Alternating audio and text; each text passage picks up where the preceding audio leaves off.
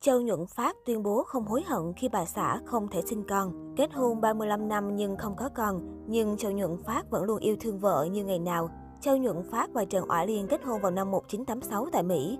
Sau 35 năm, dù không có con cái nhưng cuộc sống hôn nhân của cặp đôi vẫn hạnh phúc và khiến biết bao nhiêu người ngưỡng mộ ghen tị, cũng như tiếc nuối vì không có ai kế thừa bề ngoài và tài năng đỉnh của Chop từ nam diễn viên. Sau khi kết hôn, Trần Oải Liên mang thai con đầu lòng trong niềm hạnh phúc của cả hai. Tuy nhiên, niềm vui không trọn vẹn khi trước ngày đứa bé chào đời khoảng một tuần thì đứa bé đột ngột chết ngạt do quấn dây súng. Ban đầu, bác sĩ khuyên phẫu thuật lấy em bé ra, nhưng Trần Oả Liên vẫn kiên quyết trải qua quá trình sinh nở bình thường. Sau khi đứa trẻ chào đời, Trần Oả Liên phải tận mắt nhìn con rời xa vòng tay của mình. Điều này khiến cho bà xã Châu Nhuận Phát rất sốc và sống trong những ngày tháng đầy nước mắt. Với nỗi đau này, Trần Oả Liên luôn sống trong bóng tối, tự dằn vặt bản thân.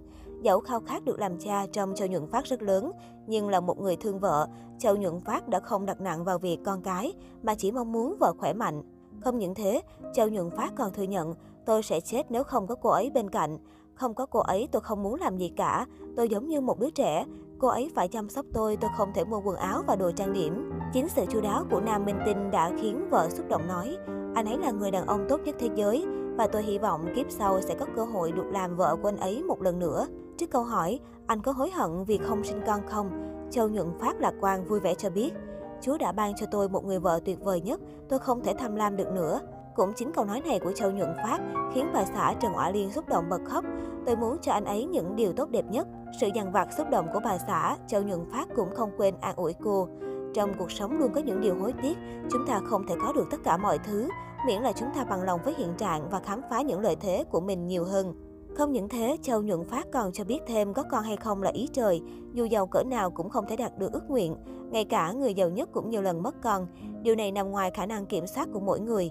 Chưa có con thì sẽ được an nhàn thoải mái, bớt phiền phức và áp lực hơn, có thể đi đâu tùy thích. Nếu bạn cứ nghĩ mãi không cảm nhận được niềm vui của gia đình thì thật đáng tiếc, bạn đang tự hành hạ bản thân. Còn cái gì không thay đổi được thì chỉ có thể thay đổi tâm lý. Tình huống nào cũng có tốt có xấu, cũng giống như ly hôn, đa số đều cho là không tốt. Rõ ràng phụ nữ sau khi ly hôn đã trở nên xinh đẹp hơn. Ly hôn là một mất mát nhưng cũng là một lợi ích. Hơn nữa, nhiều khi bạn nhận được điều đó nhưng bạn có thể không thích. Có rất nhiều cha mẹ và con cái của họ có mối quan hệ không tốt. Nếu bạn không học cách trở thành một người cha mẹ tốt, bạn có thể là nguồn gốc của rắc rối nếu bạn được sinh ra. Nhưng con người luôn thích cố chấp, người khác có thì mình muốn, không có thì mình kém cỏi.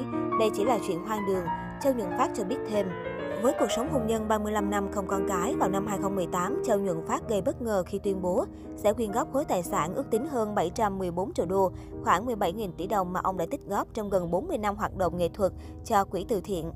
Chia sẻ với báo giới, Châu Nhuận Phát cho biết vợ chồng ông đã thống nhất và lên kế hoạch cho việc này từ rất lâu.